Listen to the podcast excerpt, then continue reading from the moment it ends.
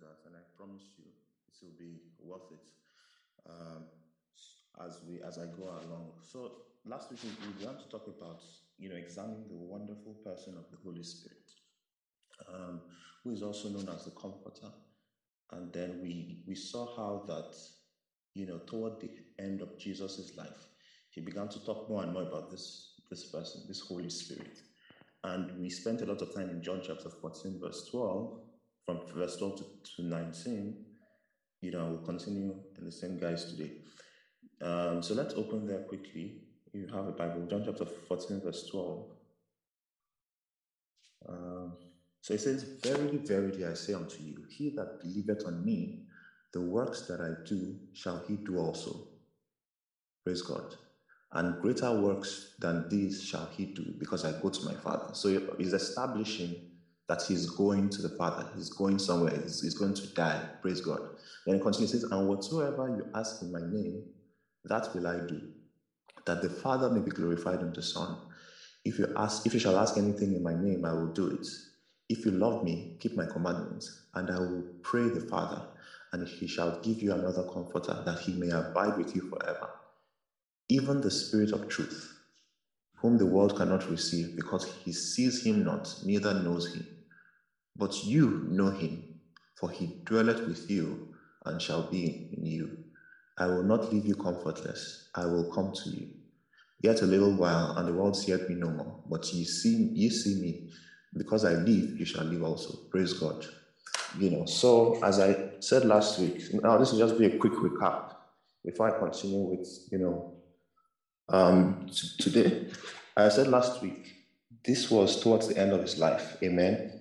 Now, there's something about um, when people are close to their deaths, they, you know, when when they begin to speak, they they usually say the most important things. You know, just imagine someone is on their deathbed; they're not likely to be joking or just being frivolous. Even if, if, if they are doing that, it's for a, a purpose. You know, they start saying the most important things. They start saying, you know, for example, my company that I've spent 30 years building, you know, keep it well, let's continue the legacy, my children love each other, your wife, love your, you know, all these things. They start saying very important things, the things that are most closest to their hearts.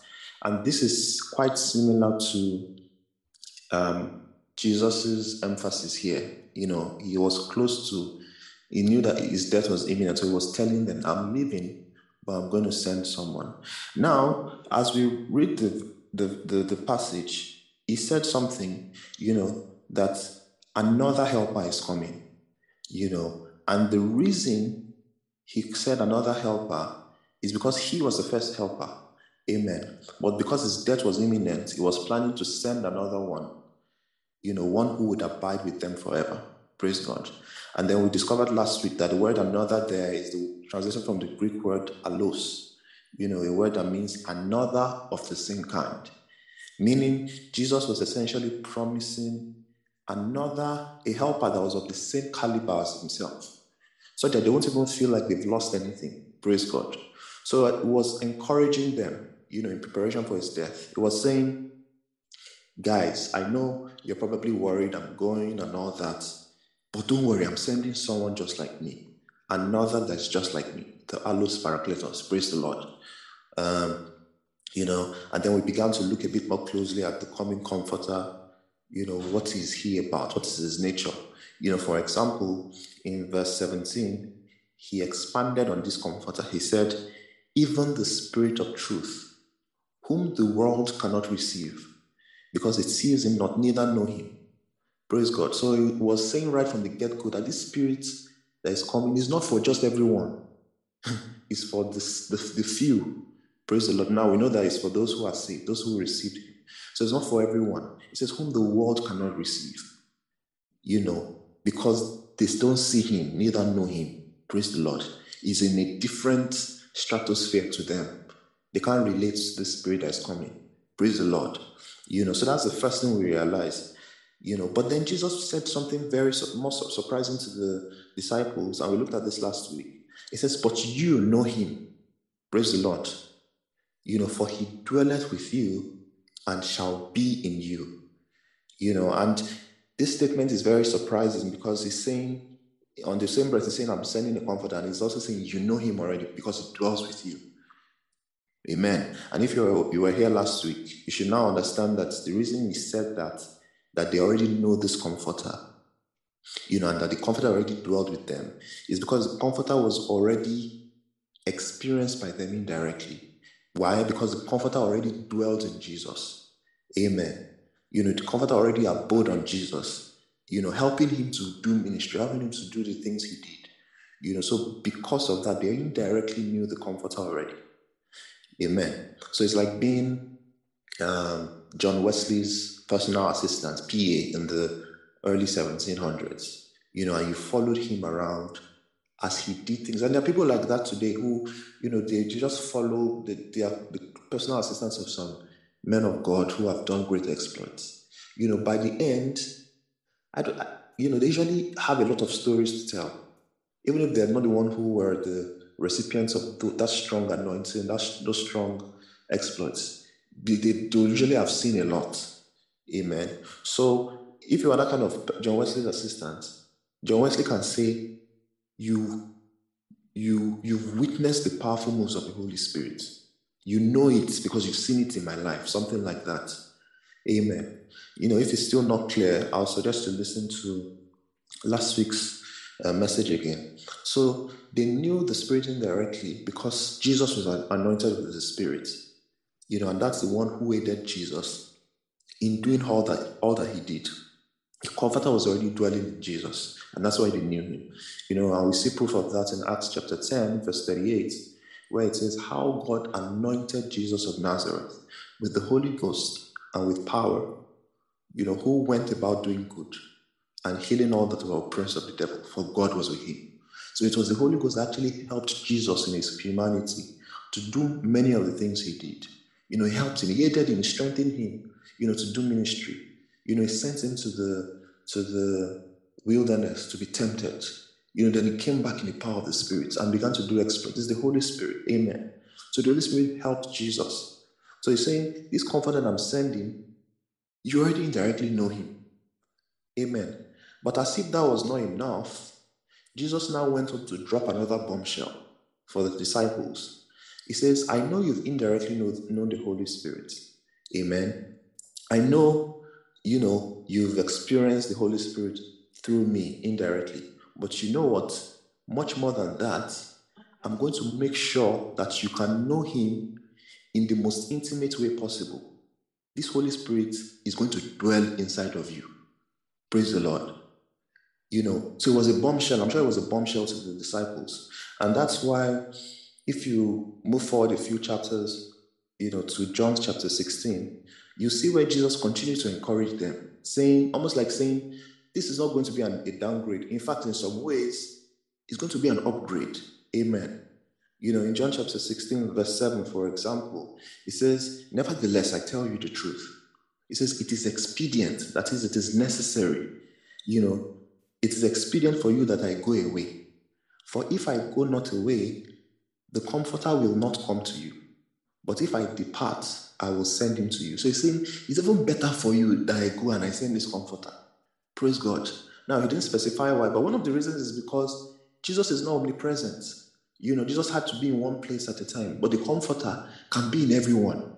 You know, he's saying it's an advantage. It's not, a, don't worry, don't worry, I can go, but someone is coming, someone as capable as I am. Praise the Lord. You know, so he kept on encouraging them. He was saying that the Comforter, you know, this man, the one that is coming, this Comforter that is coming is a big deal. You know, for example, in verse 12, you know, just in explaining how capable the Comforter is. Let's read John chapter 16 from verse 12 to verse 15. It says, I have yet many things to say unto you, but you cannot bear them now. Howbeit, when He, the Spirit of truth, is come, He will guide you into all the truth. Praise God. Then he goes on to say, For he shall not speak of himself, but whatsoever he shall hear, that shall he speak, and he will show you things to come. He shall glorify me, for he shall receive of mine, and shall show it unto you. All things that the Father hath are mine, Therefore said I, that he shall take of mine and shall show it unto you. Praise the Lord. So was telling them that this comforter is capable. In fact, there's some things I want to tell you now that I cannot even tell you because you are not ready. But when the comforter is come, he will guide you into all truth. Praise God. You know, so Jesus was working hard to reassure them, oh, the comforter is coming. Don't worry. You know, and this one will stay with you forever. He will dwell inside of you. You know, he will dwell inside of you. Don't worry. But the truth is that what Jesus was actually promising his disciples is something unprecedented. You know, he was promising them something shocking and almost unthinkable that I don't even think that the disciples understood. You know, because what he was saying is that for the first time in history, a man would host the Holy Ghost. You know, that he, a man would become the abode of the Holy Ghost. Praise God. You know, now, as I'm saying this, it's very possible that it doesn't sound like a big deal to you, you know, because it's something we've heard over and over again. Oh, you know, the Holy, God, the Holy Ghost is inside of you and all that. So we've become desensitized. You know, we've been over Christianized to, to, to coin a term. You know, but I tell you that when Jesus said that the Holy Ghost will dwell inside of them, let me explain how that would have sounded to the disciples. You know, first of all, don't forget that the Holy Spirit is God Himself. You know, He's not a lower God, He's God Himself. Amen. He is the third member of the Godhead. You know, so that's the person that Jesus is saying He will dwell inside of you. You know, He is the one that in the beginning, He was with the Father and the Word. He's the one that brooded upon the face of the waters, to who but who, before anything was ever created, anything that's, that is known. He was the one. You know, he's, the one that's, along with the Father and the Word, said, Let us make man. That's Elohim. You know, that's plural. You don't say let us if you are just one person. It was one of the three people, persons of the Godhead. It was one of those that, you know, they just had a, a conference. Oh, let us make man in our own image. Praise the Lord. So he is God, a full third of the Godhead. You know, some people meet some, some kinds of people, some calibers of people. Let's imagine you met the president of Kenya or the president of Switzerland or something. And so people meet people like that, they start trembling. You know, or you meet a famous football star or a famous sports star or something, and you're just like trembling. Or you meet Michael Jackson or someone, and just shaking. You know, how much more God? Amen. This is the person that Jesus is promising will come inside of these disciples. Praise the Lord.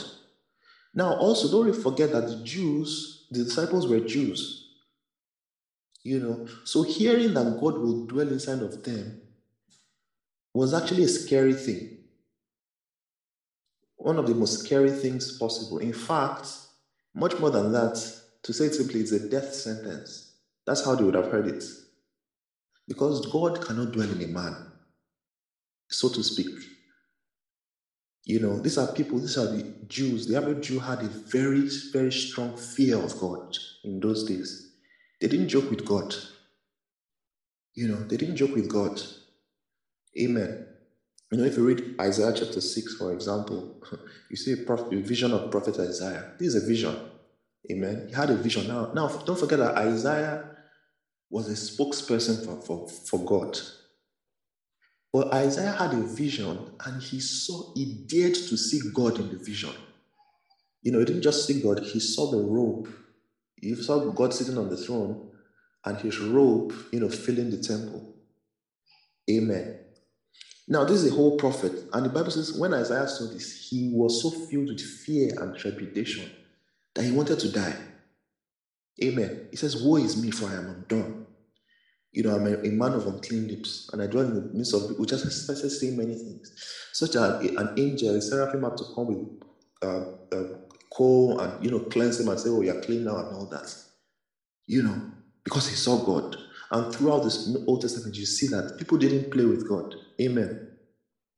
You know, because when human beings, fallen humanity, contacts divinity, you know, you, you almost always want to die Amen. You know, Bible says in First Timothy chapter 6, verse 16, it says of God, it says, who alone is immortal and who lives in unapproachable light, whom no one has seen or can see. Praise the Lord. So that's God. Lest we forget, just to remind us, you know, He dwells in unapproachable. You, can, you can't go near that kind of light. You know, so people had a great reverence for the presence of God. You know, God was a terrifying subject, and He is. Praise the Lord. You know, no one joked with that subject. In fact, throughout the Old Testament, you know, because the high priest had to do some atonement every year, so for that reason, they had to have some some degree of contact with God. Amen. You know, so whenever the high priest had to go into the most holy place, um, you know, the temples then, you know, had the outer court, the inner court, and the most holy place, and all that.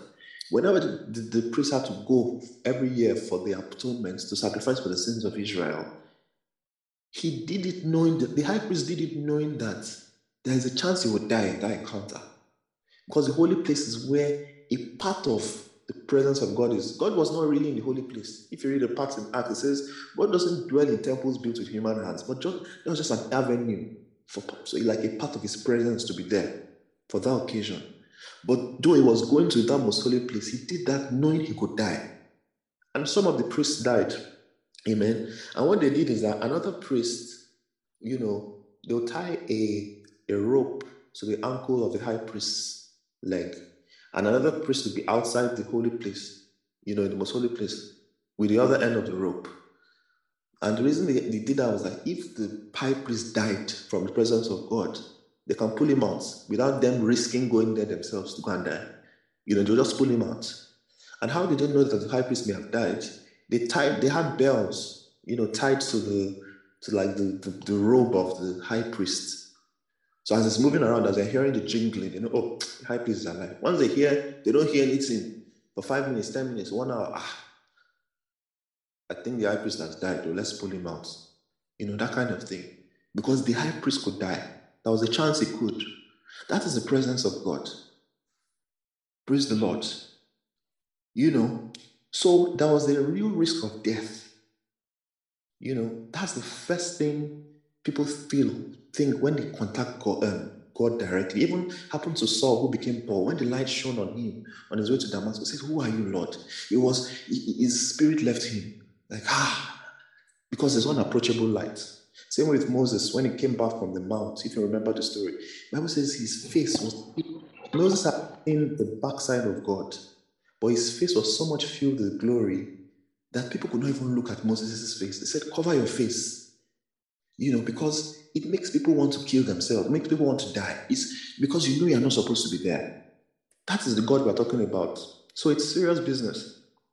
So when Jesus was saying that the Holy Spirit will dwell in them, I can imagine that the, Holy, the disciples were thinking to themselves, Jesus, are you, are you sure of all these things you're saying? Are, are you okay?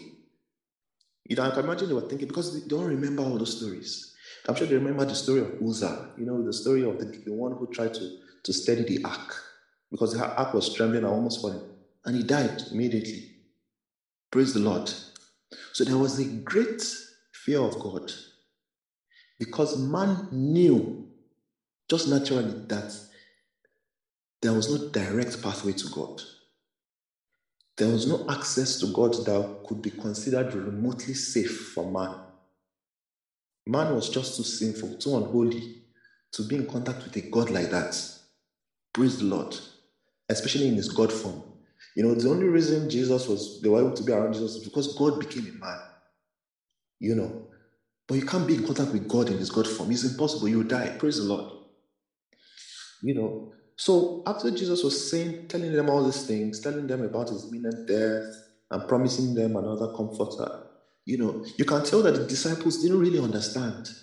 You know, how do I know? If you if you go to John chapter 16, for example, verse 17, the Bible says, Then some of the disciples said amongst themselves, What is this that he says to us? A little while and, and you will not see me, and again a little while you will see me, and because I go to the Father. They said, Therefore, what is this I says? A little while, we do not know, we do not know what he's saying. You know, that's John 16, verse 17 to 18, the NKJV. You know, so they were probably whispering amongst themselves, what is this man talking about? About the comforter will come and live within us. What was that? You know, but shortly after that, you know, you know, shortly after that, Jesus Christ was arrested, Jesus was arrested, he, he was killed on the cross, and he died. And something remarkable happened. You know, something that made Jesus' promises possible. You know, if you read um, uh, in the Gospels accounts, the Bible says shortly after his death, that the veil at the temple of Jerusalem tore from top to bottom. You know, that's the veil that separated the holy place from the most holy place. Now, what this means, you know, is just a symbol. It symbolized that at that point, because of the sacrifice of Christ's death, mankind now had access to the Holy of Holies. Meaning, mankind now had access to God. Praise the Lord. So it's actually God's um, Christ's death that made that way, that made that access, made a way for us to actually approach God. So what was previously unthinkable was now becoming reality. Amen. You know, Paul says it very well in his epistles to the Ephesians that God and man can now reconcile again. Praise the Lord. Bible says in Ephesians chapter 2, verse 12. Ephesians chapter 2, verse 12. You know, speaking about us in the past, before we were saved, it says that at that time, you were without Christ, being aliens from the commonwealth of Israel and strangers from the covenants of promise, having no hope. That was our state. Having no hope and without God in this world. But now, you know, but now in Christ, Jesus, in Christ Jesus, you who were sometimes afar off are now made nigh by the blood of Christ. What does that mean? He has made us near, He has made us close. Praise the Lord. For He is our, He is our peace, who has made both one. Praise the Lord. And hath broken down the middle wall of partition between us. Amen. So through his death, he tore that veil and he broke down the middle wall of partition. So man and God could now have a pact again. Amen. So Jesus, through the sacrifice, you know, reconciled man and God, you know, broke down that wall, tore that veil. You know, and that is the only reason that man could successfully hold, host, host the Spirit of God. Amen. You know, that's the reason you, your spirit can be in man, and the man will not born immediately, instantly. Praise the Lord. That's the only reason. I, you want to know the truth, you know, that degree of closeness, you know, that degree of reconciliation, that closeness between God and man is actually what God always wanted. Amen. You know, it took God a long time but he finally got what he wanted, actually. You know, because that's what he always wanted. That man can be close, be close to me. You know, if you look at Genesis 1, for example, you see the story of, you know, the creation of man. The Bible says in Genesis 1, chapter, 20, uh, chapter 1, verse 26, it says, And God said, Let us make man in our image, after our likeness, and let them have dominion over the fish of the sea, and over the fowl of the air, and over the cattle, and over the earth, and over all the earth, and over every creeping thing that creepeth upon the earth. Amen. Now, the question I have for you is why, why did he do that? Why did he create man? Did he need, you know, just think about it. Why did he have to create man? Did he need someone to be his gate man, you know, gate man of heaven, or someone to cook his food? You know, because God was okay as He was. You know, the Bible says He is the all sufficient one. So why did He make us? Why did He create us in the beginning? He owns everything, He can do and undo. The Bible says in Job chapter 41, verse 11, He says, Who has preceded me that I should pay Him? Everything under heaven is mine. He's sufficient. Psalm 50, verse 10 says, For every beast of the forest is mine, and the cattle on a thousand hills I know all the birds of the mountains and all the wild, beasts of the field are mine. Praise the Lord. So, what was the purpose of creating man? Why? Why did he create man? He created man as a preference. Why? Because he just wanted a bigger family. You know, the same reason we have children. You know, some of us, you know, some people are like, okay, financially stable, they have everything. We just want children. You just want someone to love. And that's why he created man. He wanted more objects of his love and affection. He wanted fellowship. Praise the Lord. And he wanted a kind of fellowship that would not be coerced. He didn't want robots. He wanted, you know, just a real love. Praise the Lord. So he wanted some, an object of love. If you look at John chapter 17, verse 24. John chapter 17, verse 24. I'll read from the message. 24 to verse 26. You know, so this was Jesus praying. He says, Father, I want those you gave me. I'm reading from the, from the message translation now. He says, Father, I want those you gave me to be with me right here where I am, so that they can see my glory, the splendor you gave me. Having loved me long before there ever was a world. So before he ever created anything, God and his and the Father and the Spirit were all just in in love. You know, there's a word for it, it's called the word perichoresis. They were just, you know, almost like a dance. They were, they were just like, you know, together, just, you know, in communion with themselves. There was love amongst them. You know, so he says, so that they can see my glory, the splendor you gave me, having loved me long before there ever was a world. So why did he have to create man? You now, you now see the reasons. Um, so let me continue reading. It says, Righteous Father, the world has never known you, but I have known you. And these disciples, these disciples know that you have sent me on this mission. I have made your very being known to them. You, who you are and what you do, and continue to make it known, so that your love for me might be in them exactly as I am in them. Praise the Lord. You know, shortly before that, you know, he says, neither, verse 20 to 23, he says, neither pray I for this alone, for, for, but for those for them also which shall be believe in me through their word, that they may, uh, all may be as one, as thou, Father, art in me, and I in thee, that they also may be one in us, that the world may believe that thou hast sent me. And the glory which thou gavest me, I hope I have given them, that they may be one, even as we are one, I in them, and thou in me, that they may be perfect in one, and that the world may know that thou hast sent me and has loved them as thou hast loved me. Praise the Lord. So God wanted just more affection, uh, more, more, you know, more, more people to love. You already had this love amongst themselves, like just, just wanted a bigger family. So he wanted that expansion and spread. He wanted fellowship. He wanted people to love and to, you know, to just live freely.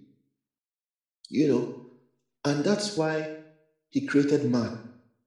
And in the beginning, it was exactly like that. You know, you read about in Genesis, the Bible says God was walking in the garden in the cool of the evening, trying to chat with Adam and Eve. You know, trying to converse with them, trying to fellowship with them, trying to talk to them.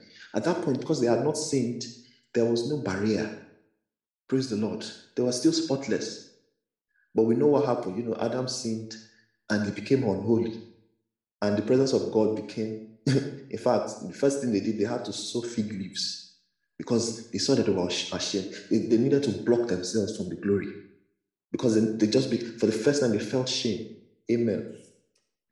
You know, so that's what God always wanted. He wanted a relationship, he wanted an expansion of his family, he wanted more recipients of his love. You know, but Adam and Eve spoiled that by um, sinning.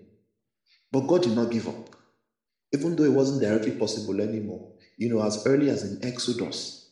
You know, if you read Exodus chapter 29, for example, verse 45 to 46, says, was then talking through Moses, says, I, and I will dwell amongst the sons of Israel. So he was still trying, even though it wasn't the real presence, just, you know, just part of his presence in the in the ark and in the temple.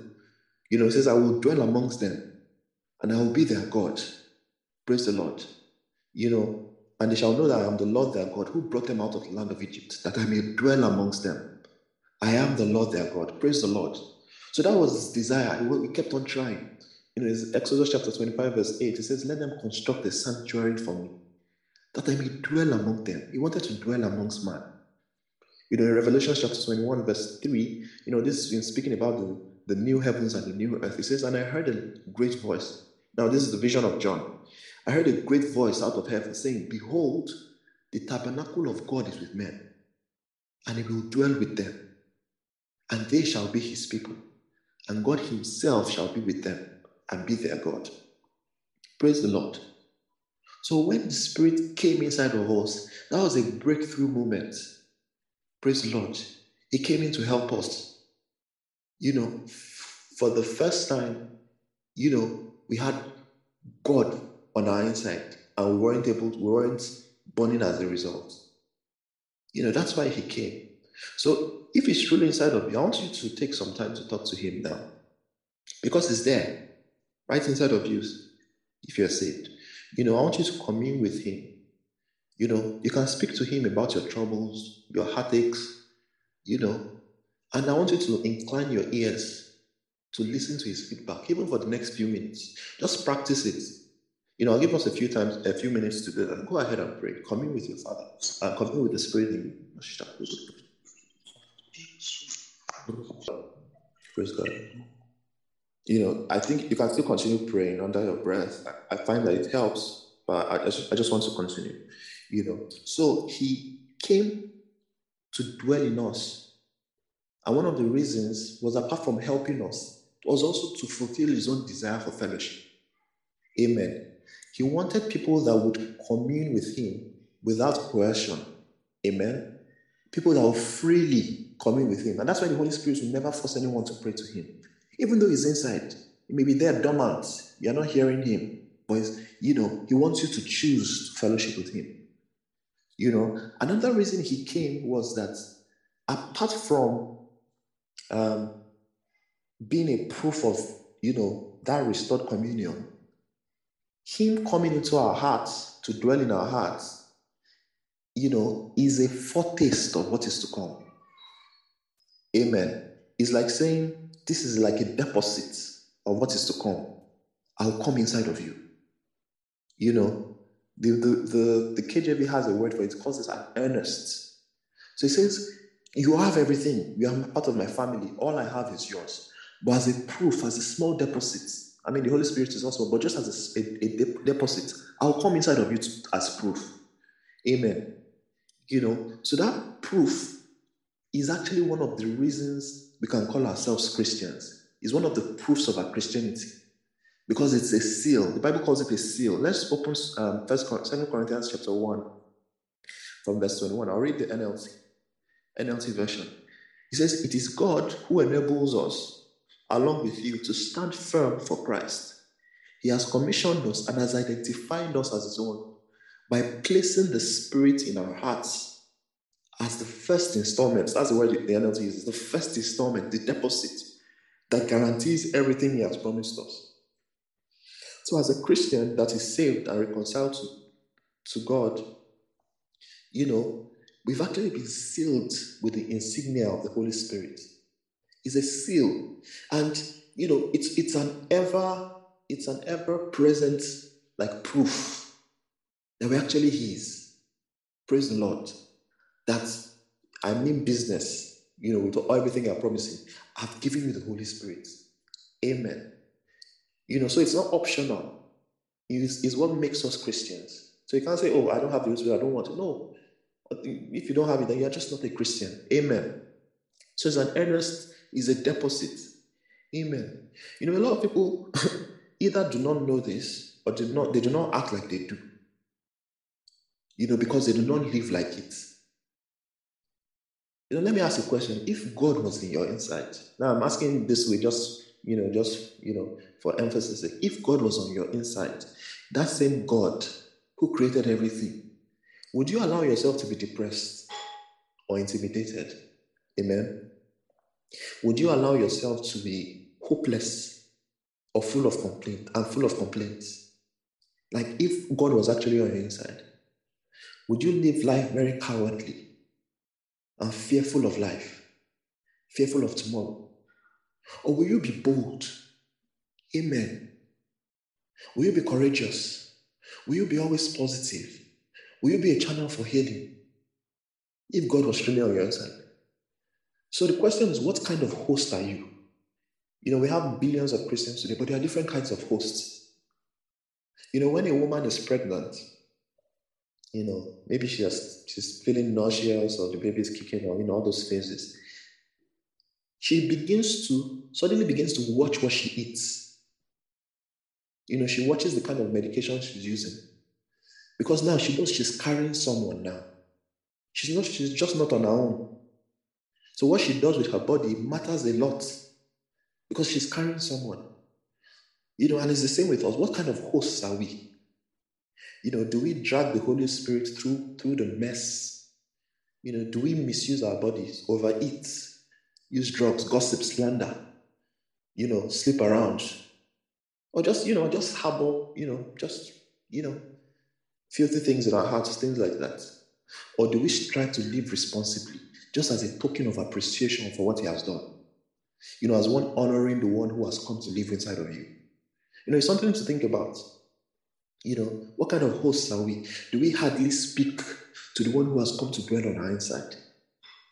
You know, do we are we so busy, so so closed, so filled with so much information that though he tries to talk to us, we can barely hear him.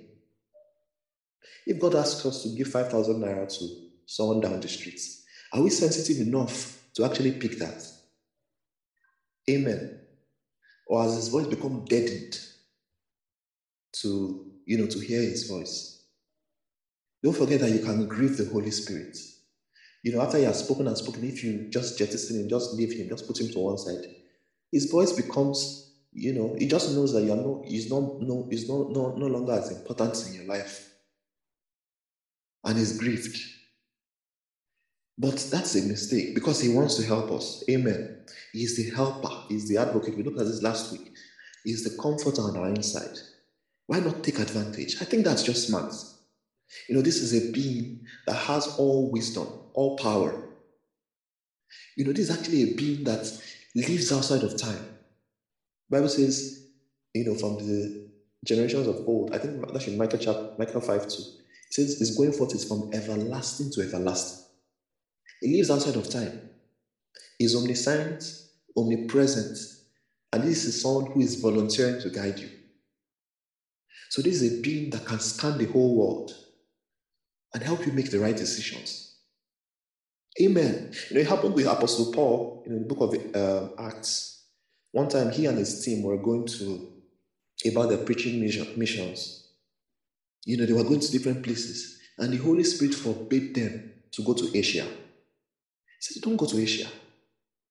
Now, why were they able to pick that voice? It's because most likely they were sensitive enough to hear.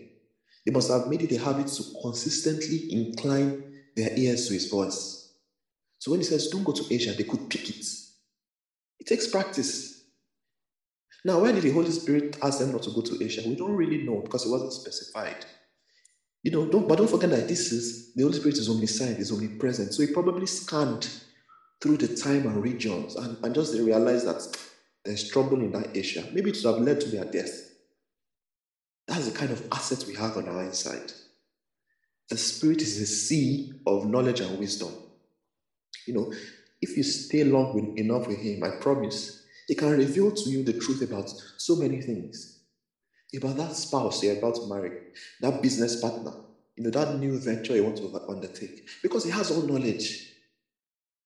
You know, I've heard of some people that try to go on some trips. Maybe they're trying, they were trying, to take a bus or a train. But just as they were about to book that trip, they just felt an uneasiness on their inside. They just could not do it. And then hours later, they heard that that bus had an accident. I'm sure you've heard of things like that, or maybe it has even happened to you yourself. You know, there was nothing on the outside, everything seemed normal, but they had an inexplicable sense that something is wrong with this. And it's later that they knew. Why? Because the Holy Spirit does not live in time. He had scanned the time timelines and I said, Don't go on this trip. Praise the Lord. He was revealing something. You know, that's why John said something in First John chapter 2, verse 20. He says, But you have an unction from the Holy One, and you know all things. Yes, you have an unction from the Holy One, and you know all things. Doesn't mean you literally know all things. Not necessarily. You know, I, I, I don't know the favorite food of all of you on this platform listening to me. So, but when Jesus, John says you know all things, what it means is that you have access to the one who knows all things. Praise the Lord. You know, so I may not know your best food right now, but the Holy Spirit can open that up to me. You know, just open it up. I just say, ah, this is your best food. You know, maybe, you know, just to get me to, to help me to get your attention. It can give me a window of illumination into some certain details. And that's what we call the word of knowledge. Praise the Lord. So the Holy Spirit is an asset. He has our best interests at heart. You know, maybe we don't realize it, but life is actually dangerous. You know, millions of untold potential dangers every day, millions of decisions that can lead to millions of outcomes. We need the Holy Spirit. We need direction. Praise the Lord. I remember when I was coming to this country, to the US a few years ago, and now I, I, I was getting a, a one a one way ticket, and I'd packed everything. It's like, Lord, we've left all to follow you, just like how the disciples said. Like, I kind of just, you know, my mental arena was a bit changed. And when I got to the airport, I checked in and all that. I'd passed the gates. If I ever went to eat, you know, like my last supper in this in this land, you know, before I start traveling.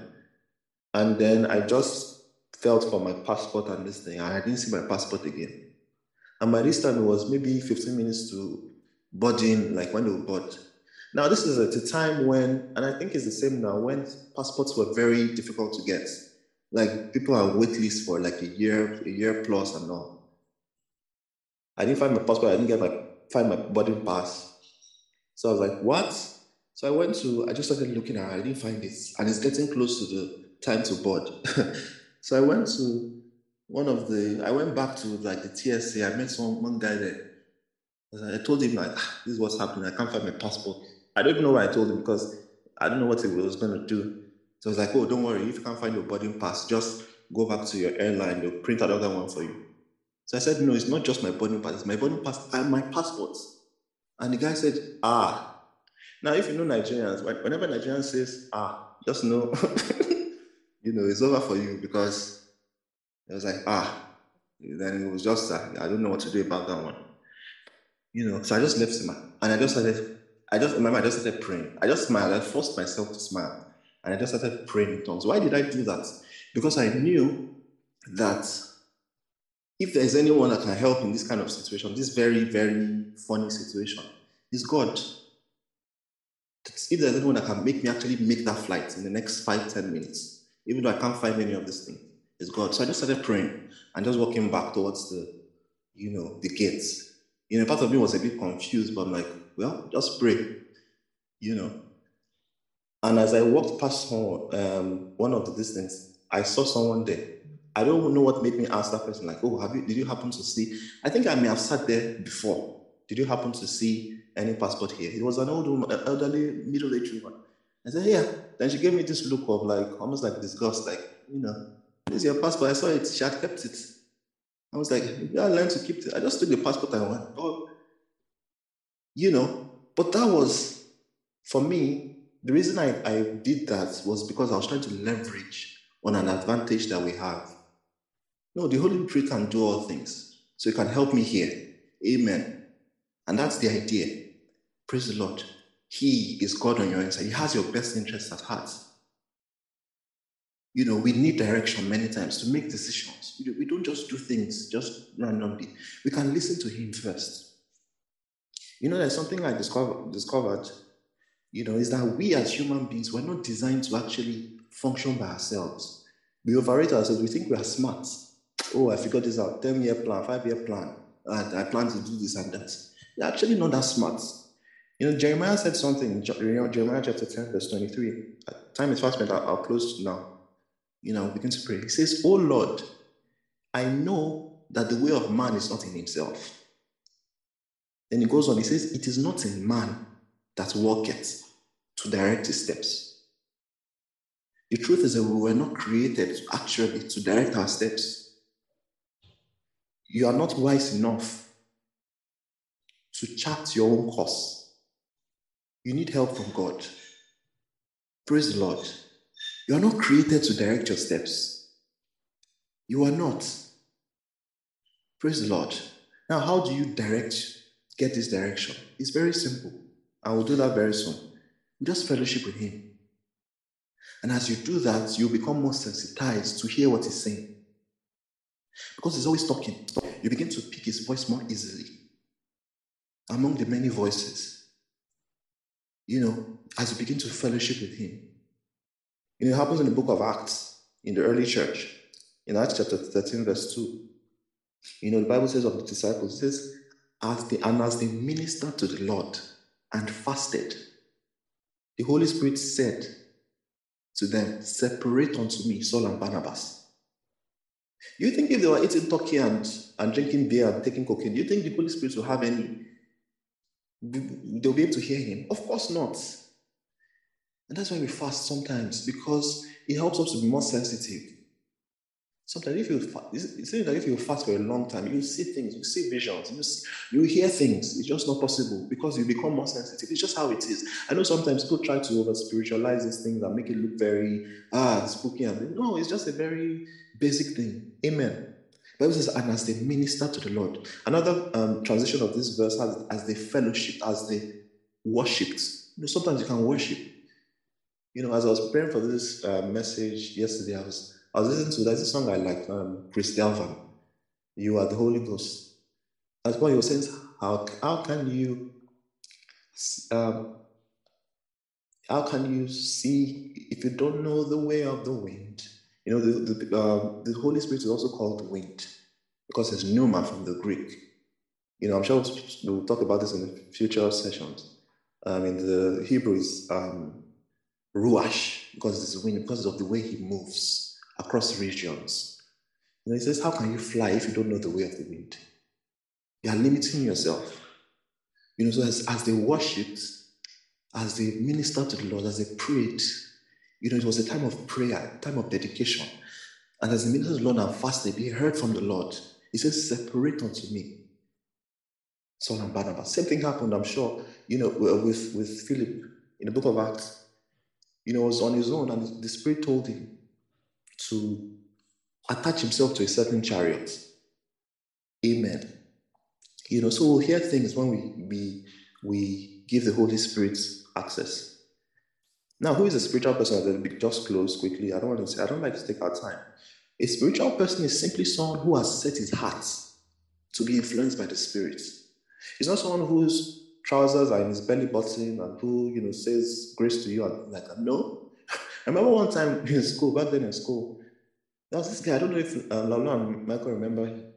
He came to the prayer meeting in face cap and this, he came from America then. And this man was just giving word and word of knowledge. And ah, like, this doesn't look it. But I, I like things like that. Maybe you have a big beard, but just give the word of knowledge. Give the, you know, that's that's that's how we live. That's, that's who we are. Praise the Lord. That's a spiritual person, someone who is influenced. Now, the Holy Spirit may influence him to have a different kind of um, appearance, but primarily is being led by the Spirit, as opposed to a carnal person who is led by his five senses. Praise the Lord. You know, that's why Romans chapter 8, verse 4 says, For those who live according to the flesh set their minds on the things of the flesh, but those who live according to the Spirit, the things of the Spirit. So there's a way you can set your mind. It's like setting an alarm clock. So it's a direction, it's a posture. You know, it's like you're setting it to catch those signals. You know, just let's take some time to pray for the next one or two minutes. Just fellowship with Him, worship Him, and try to listen, knowing that there is actually someone. You're not just saying random things. There is someone inside that is listening to you. Go ahead and pray.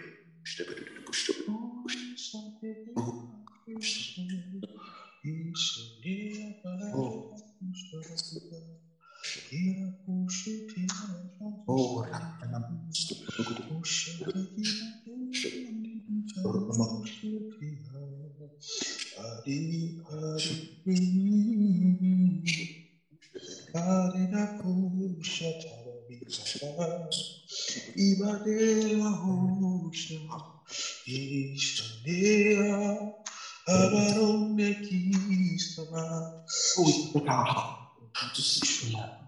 better. Kira musta gaya,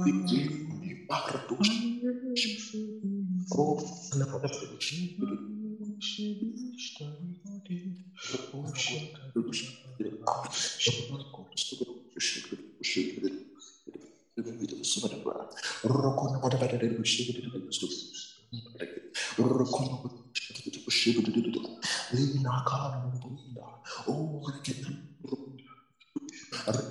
Oh, our hearts to live for you. We're influenced by you. The of the we are not dull of hearing. Maritiza dada.